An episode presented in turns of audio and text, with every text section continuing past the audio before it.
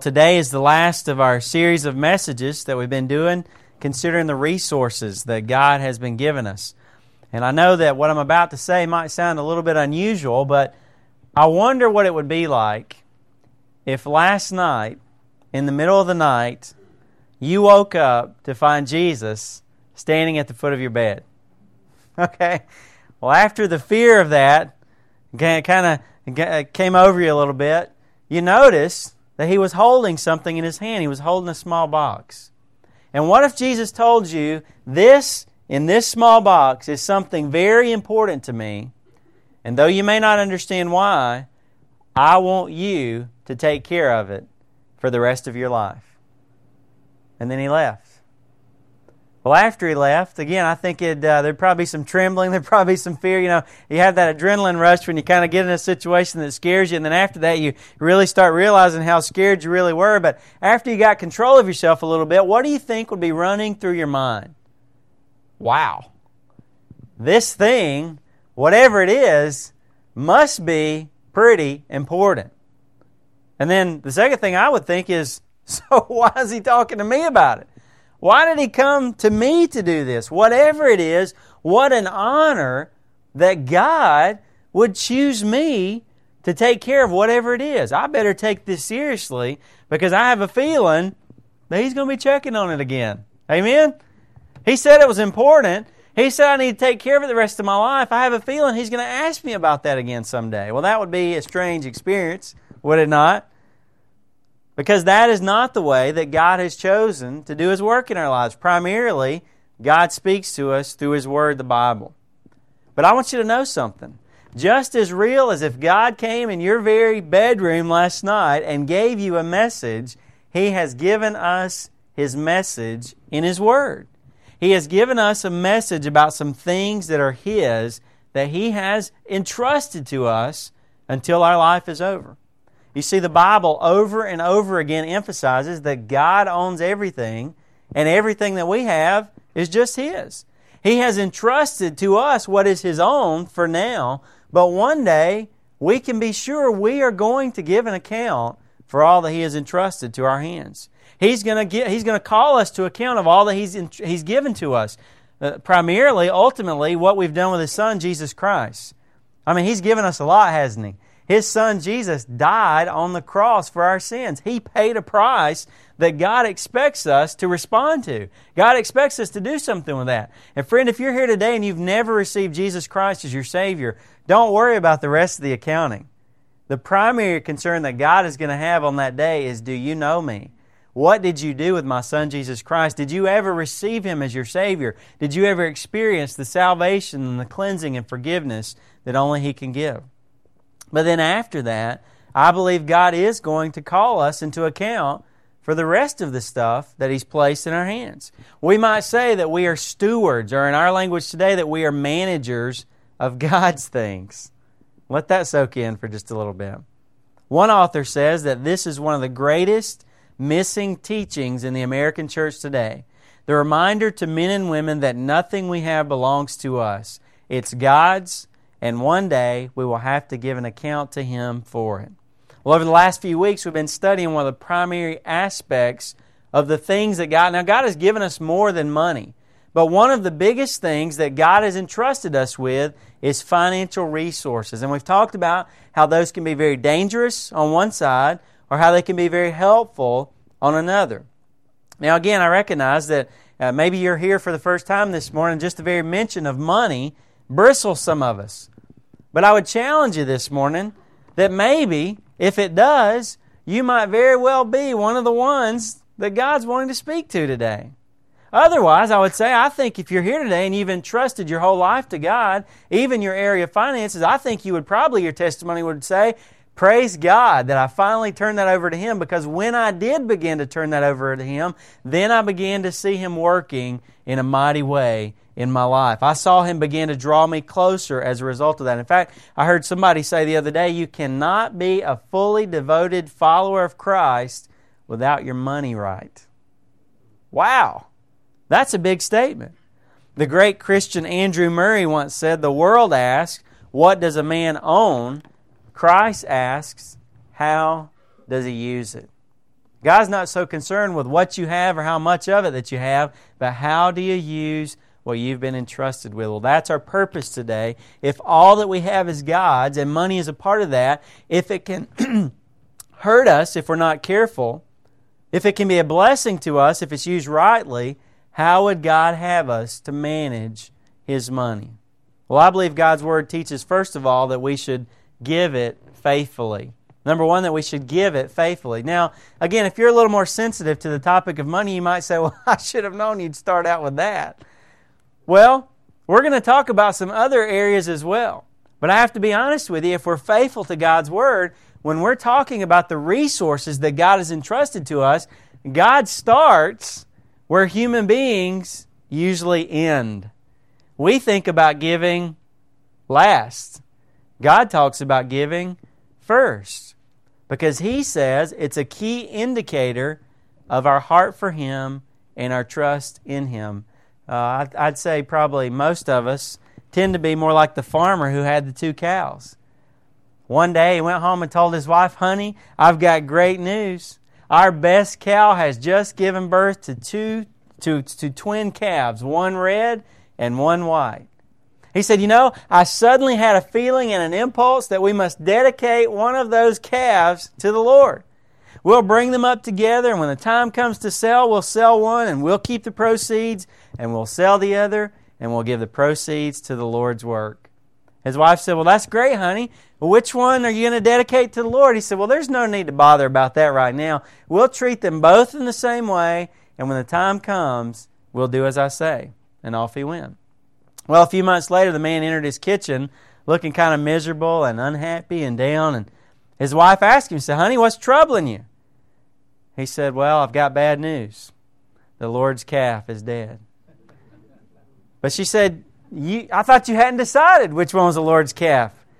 He said, I told you when the time was right, I would decide. Well, I've decided the Lord was to be the white one, and the white one has just died the Lord's calf is dead. Isn't it amazing how, how one of those calves dying helped that man to make his decision? God, I want to do this for you. But unfortunately, your calf has died. Listen to what God's word says in Proverbs 3, verse 9. It says, Honor the Lord from your wealth and from the first of all your produce. From the beginning of God's word, the pattern is clear. God calls us to give Him the first and the best rather than giving Him the leftovers. That's why when my family gets paid, when we receive increase, when God blesses us with more money, the first check that we write is our check to God, to the Lord's work. You know, isn't it interesting that Proverbs 3 9 follows verses 5 through 8? Verse 5 says, Trust in the Lord with all your heart and do not lean on your own understanding. In all your ways acknowledge him, and he will make your path straight. Do not be wise in your own eyes. Fear the Lord and turn away from evil. It will be healing to your body and refreshment to your bones. Isn't that interesting? In a passage just before the God calls, calls us to trust Him first with all that He's given us, to trust Him completely with all He's given us, He calls us to, he challenges us to trust Him because He knows that's going to be a struggle for us. Okay, so you say, okay, I'll do that. How should I start? What kind of direction would God give if that's the commitment? Well, first of all, the Bible speaks that we should start with what the Bible calls the tithe. Let me turn with you in Malachi chapter 3. Malachi 3, verses 8 through 10. Now, you can just write these verses down and go back and look at them later. We're going to look at several this morning. But Malachi 3 says, Will a man rob God? Yet you are robbing me. But you say, Well, God, how have we robbed you? In tithes and offerings. You are cursed with a curse, God tells the nation of Israel, for you are robbing me, the whole nation of you. He says, Bring the whole tithe into the storehouse, so that there may be food in my house, and test me now on this, says the Lord of hosts, if I will not open for you the windows of heaven and pour out for you a blessing until it overflows giving 10% to God's storehouse. In the Old Testament, it was the temple. In the New Testament, is the local church. That is the starting point in our giving to God. The Bible says anything less is robbing from God. Now, we may not like that language. We might say, well, that makes me feel uncomfortable, but you got to take that up with the Lord. That's what His Word says. His Word says that if we are not giving the tithe to Him, then we are robbing God. And that is serious, isn't it? But I got to share with you, after the tithe, the sky's the limit. Some people say, well, well, we don't have to tithe. The tithe is in the law in the Old Testament, but we're under grace. Well, first of all, according to Genesis 14:20 and Genesis 28:22, the tithe came way before the law.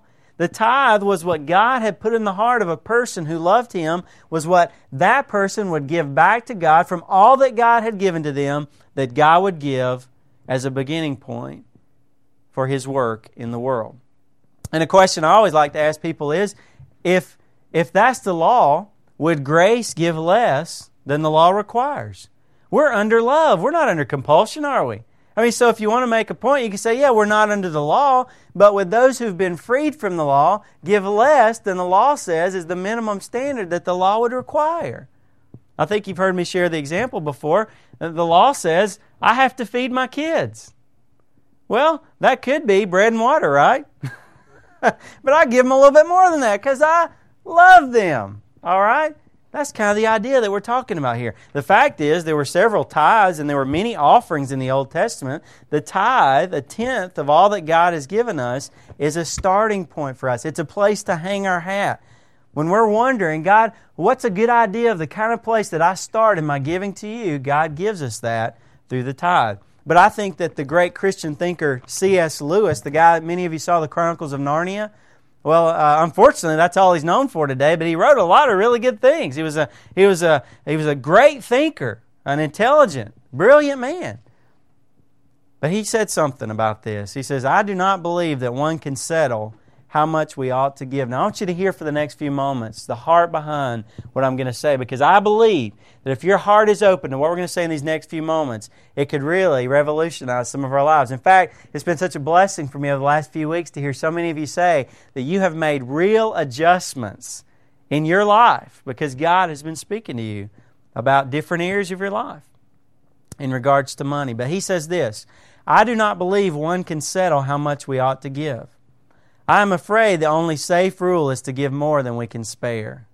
In other words, if our expenditure on comforts, luxuries, amusements, whatever else, is up to the standard common among those with the same income as our own, we are probably giving away too little. If our charities or our giving do not at all pinch or hamper us, I should say they are too small. And this guy's just a he just loves God and is just sharing from his heart what he what his sense of what God's speaking to him about this. There ought to be things we should like to do and cannot do because our charitable expenditures excludes them. In fact, as, my, as myself and my own family have sought the Lord on this, what one person said has really resonated with me, has really helped me, and maybe this will help you. I hope that it'll help you. Somebody put it in regards to this. They put it in regards of three ways of looking at our giving should give, could give, and would give. Now, I want you to think about it for just a moment. The should give is what we just talked about, is the tithe, right? The should give is what God says that we should do, and if we're going to obey Him, that's what we would do. Should giving is based on obedience. But number two is could give. Could give is about sacrifice. If I look at my lifestyle, what are adjustments? What are sacrifices that I could make with the circumstances that I currently have that would allow me to give more to God. That's could give. And then number three is would give. I can see the should. That's what God says. That's what you ought to give to me. I can see the could. That's because I love you, God. I want to make adjustments with what I'm currently doing, with what I currently see on the table. Here's the money that's available. Here's the resources that my family has available. If I change this, or if I adjusted this, or if we thought about this, I could see that happening. But would give is more talking about faith. I want to see God's grace working in and through my life. Listen, friend, this is what I believe could challenge some of us to take a next step. Maybe it's in finances, maybe it's in some other area of your life. But the next step, I believe, is to take into account things that I currently cannot calculate. It's stuff that is just not possible unless God does something special. So I began to say to God, Lord, if you will provide, this is what I would give. This is what I want to give. As we did our hope offering last year, this is an area my family grew, and I've shared that with you very transparently. We've always, from the beginning, known what we should give. And we've over the years grown in what we could give. But then last year, as we thought about what we were going to give to the Lord in that particular area, we thought about the should, we thought about the could, and we felt pretty good about that that's where God wanted us to be. And as we began to pray about that, God really challenged our hearts. What would you do if I blessed you with even more? Can I tell you something?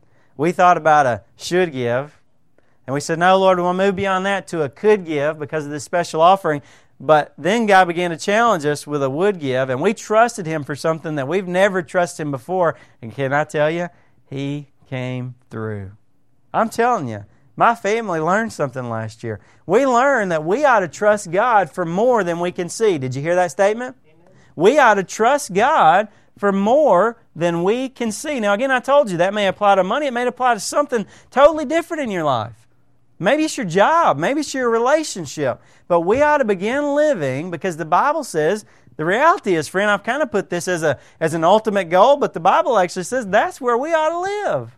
The Bible says that anything that is not done of faith is sin. Wow. So I want to challenge you. I'm in the process of moving forward in my spiritual walk. Will you go with me? Will you trust God to do things that you can't currently calculate. That's hard for some of us, isn't it? Some of us are planners. Some of us are get all our ducks in a row. Some of us are make sure everything's nice and tidy. And God's saying maybe sometimes I just want to blow your nice and tidy out of the water and do something that you never planned for. If you want to be a good manager of God's resources, you've got to learn to give faithfully. That is, friend, I'm telling you, I know that that goes against our nature. That is where God starts. You know why? Can you figure it out? Because we will have to trust Him, won't we? He started, it goes all the way back to trust. But then, number two, I believe God's Word teaches that we should save it reasonably. Now, as a younger Christian, I didn't believe in saving. I thought it was wrong. I didn't have enough anyway. I was in seminary and just getting started in college and all those kind of things, so I didn't believe in it anyway. But I thought it was wrong to hoard the Lord's money. And do you know what? It is. It is wrong to hoard the Lord's money. But there is a proper place for saving in wise living.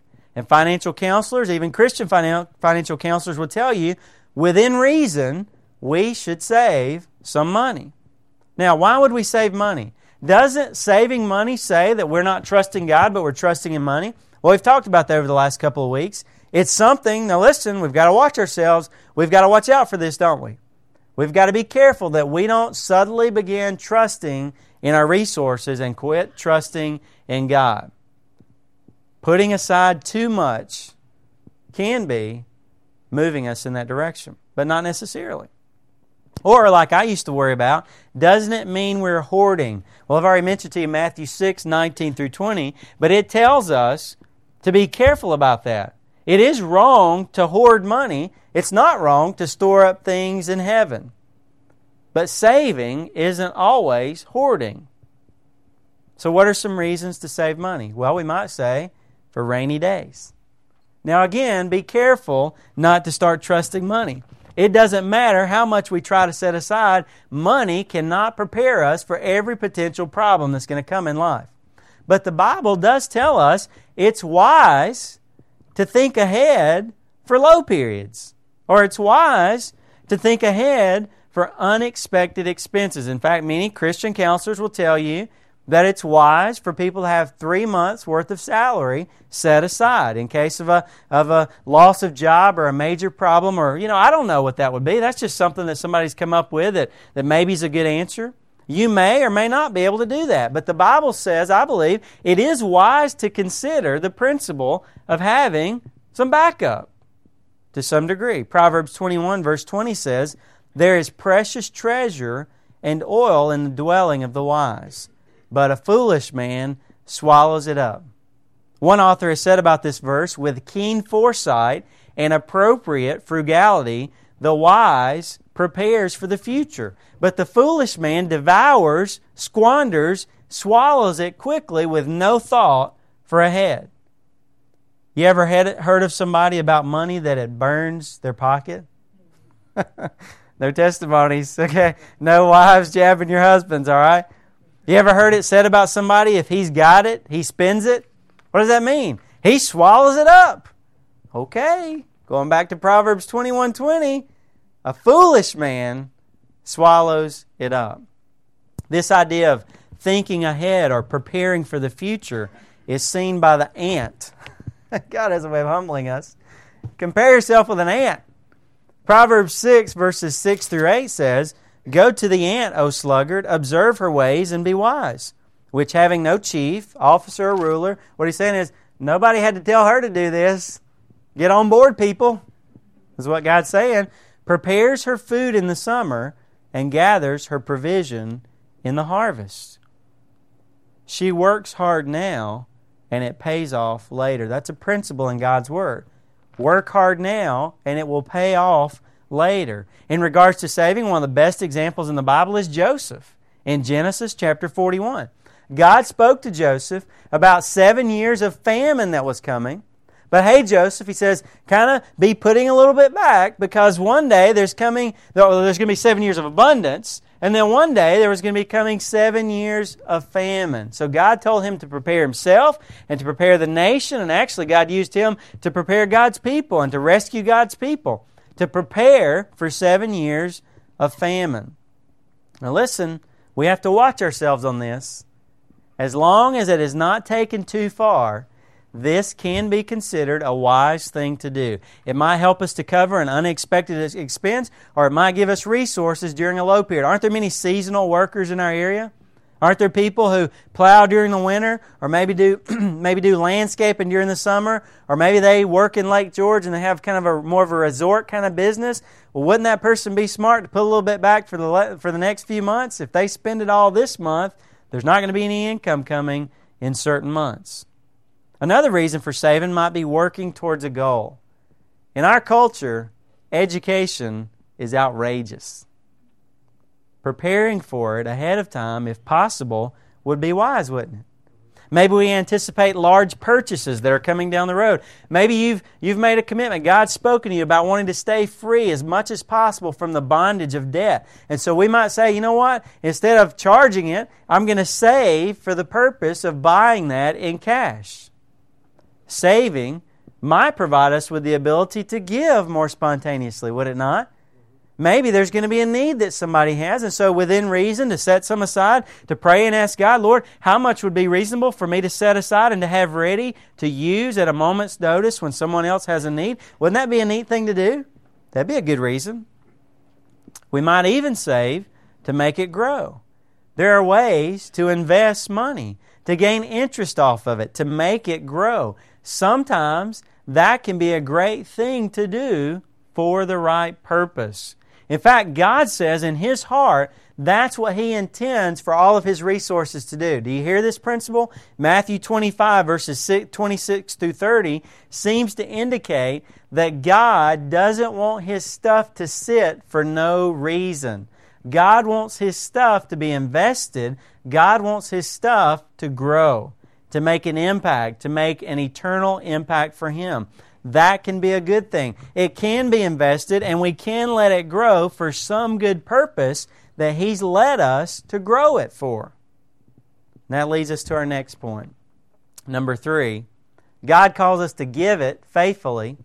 He calls us to save it reasonably, but number three, to use it wisely. The problem with talking about savings is that we're prone to think of parking it and letting it sit.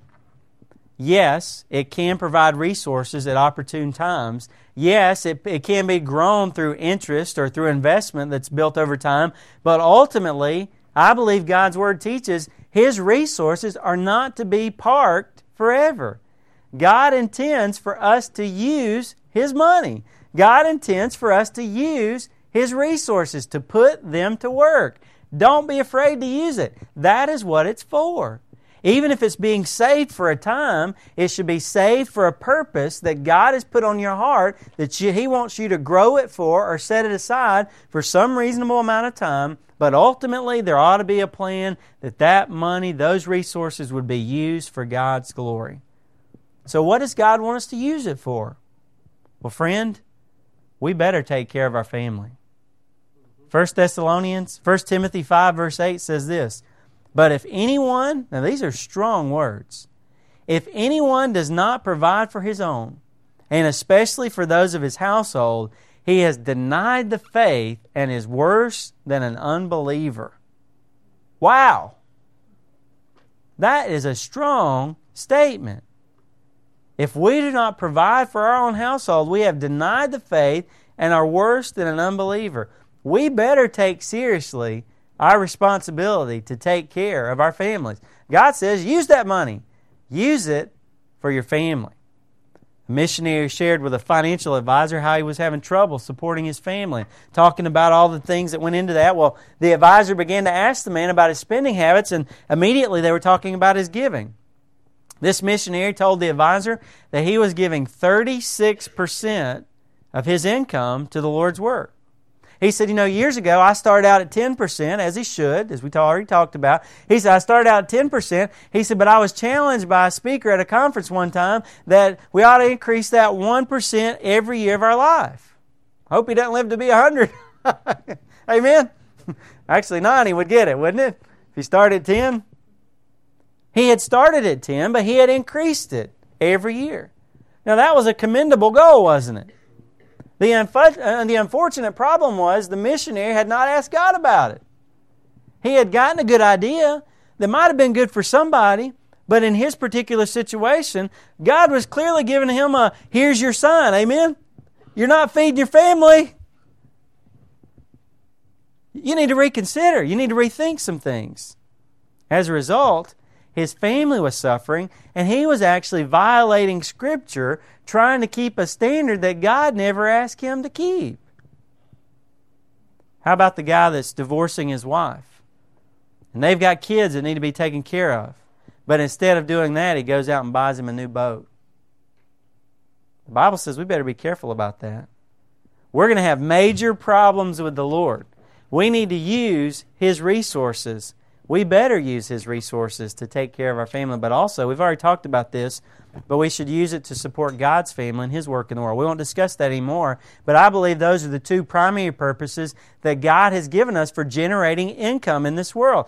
God has called us to generate resources so that we can support our family and we can support God's family. That's using God's resources wisely.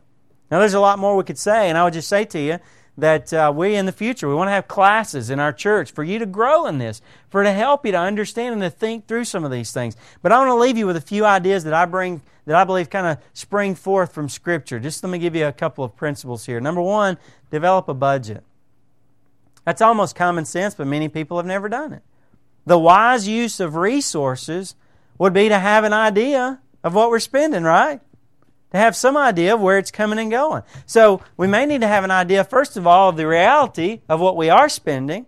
And then we may want to have a, a, a perfect world or a, a, goal to get to of what we should spend or what we want to spend. And, and then begin over time to bring those two closer together. Here's what we actually do, and here's what we would like to do.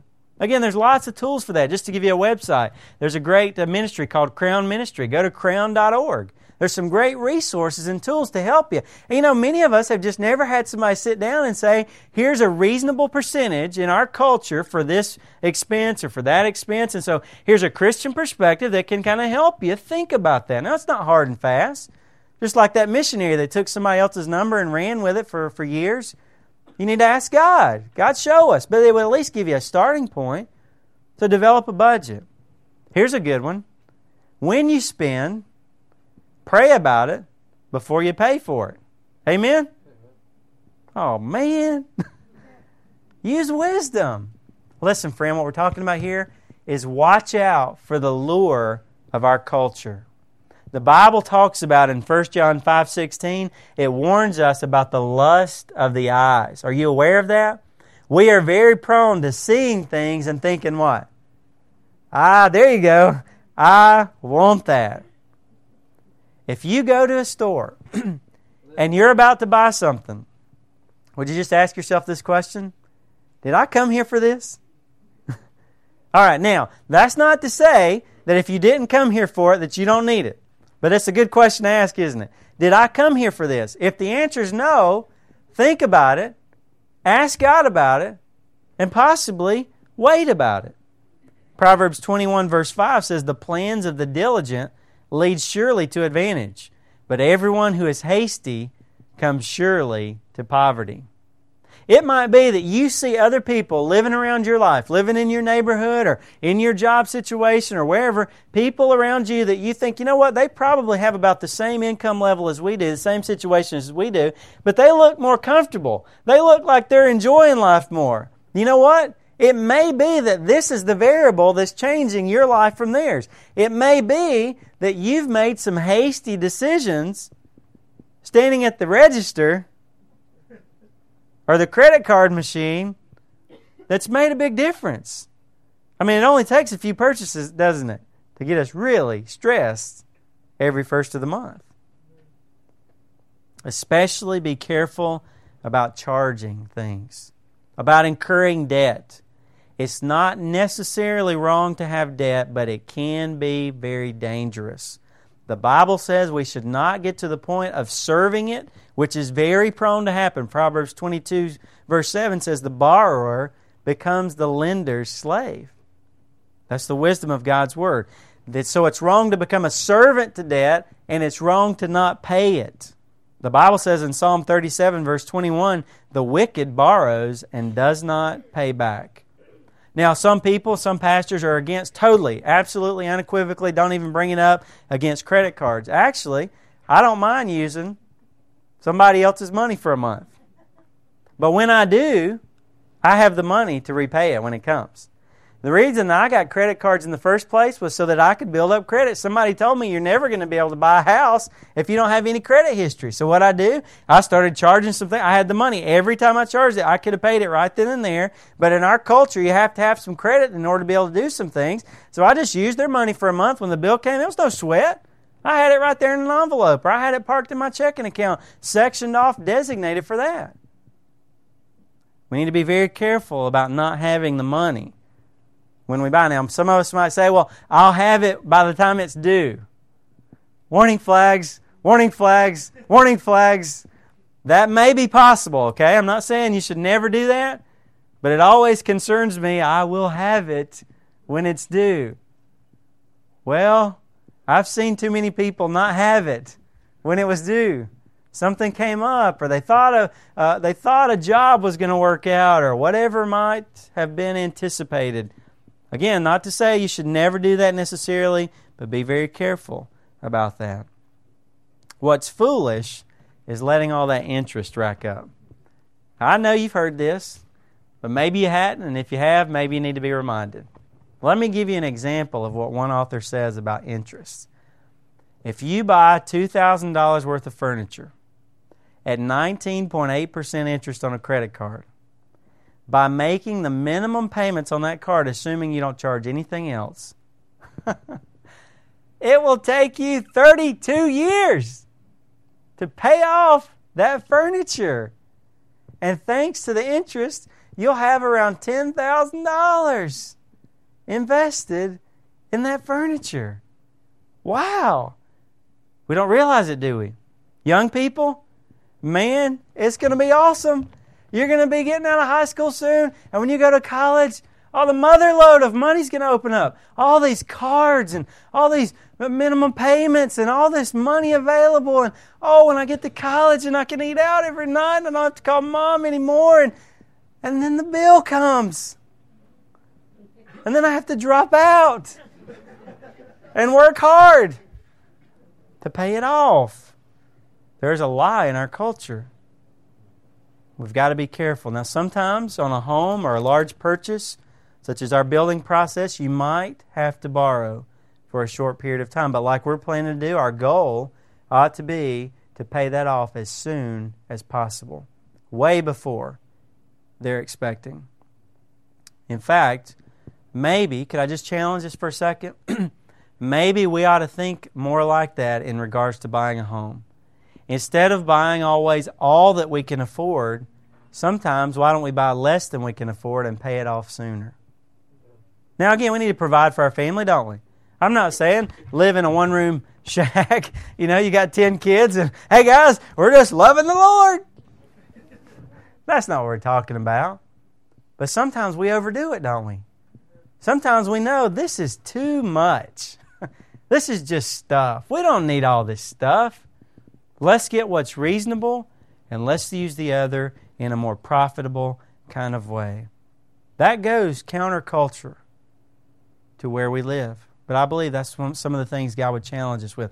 Well, hopefully, the Lord's used some of that to help you to think about being a better manager. There's a lot more we could say, but we've said enough for today. Are you being a good manager of God's resources in your life? Are you trusting Him? Isn't that what we've gotten down to? Are you trusting God? Friend, today, that is the issue in every message you're going to hear from New Hope, in every Bible study, in everything about our lives. Are we trusting God? Have you ever put your faith and your trust completely in Jesus Christ? Are you giving faithfully to Him? Is He challenging you on what you should give? To just obey Him on what you should give. Maybe He's challenging you to take a step further on what you could give, to sacrifice, make adjustments, not because I said so, not because you think everybody else here is doing it, but because you love Him. Don't do it for one single reason except because I love you, God, and I'm considering this step because I want to demonstrate my love to you, and I want to show that to you in this way. Amen, friend? Don't do it for anybody else. Maybe what you would give. Man, what would God do? I, I, I'm I'm seeing glimpses of it. But what would God do if this whole group of people started saying, God, what would you do? What would you do? Amen. That's where I want to live. You know what? I just want to commend you guys. I'm seeing that. Several of you over the last several weeks have just told me, you know what, Pastor, I just want to share with you. God has spoken to us about making some adjustments, and here's what God is doing. Oh, that's going to be awesome. There's going to be some great stories in this life. And by the way, if you have one, would you tell us about it? Would you tell us what God's doing? We'll be very careful not to make it bragging or not to make it telling somebody what you're doing with your money because we know God's Word uh, warns against that. But we need to tell stories, don't we? We need to encourage one another. You can do this. Is that what God's challenging you to do? Do you need to be more strategic with what He's given you? Have expenses caught you off guard? Are you swallowing up what you have? Maybe you're one of those people that you just say, honestly, I got to tell you, since I was a teenager, ever since I got a dollar, it cannot stay in my pocket. I'm one of those burns the pocket kind of people. Pray for me. Amen. Maybe that's you. And you would just say, God, help me. I know that's not right. I know that's not your plan and purpose. Do you need to save a little within reason? And are you spending it wisely? Friend, are you here today and you're not really taking care of your responsibility take care of your family? God takes that very, very seriously. Are you taking care of your family? Are you taking responsibility? Are you using wisdom in your spending decisions to spend it wisely? God wants you to spend it at some point. It may be now, it may be a little bit later but He wants you to use it for a reason. One day, do you remember what we said? One day, that's what we're going to do with all the money. Just fold it up, throw it away. Are you using it right now for God's glory? Let's pray together.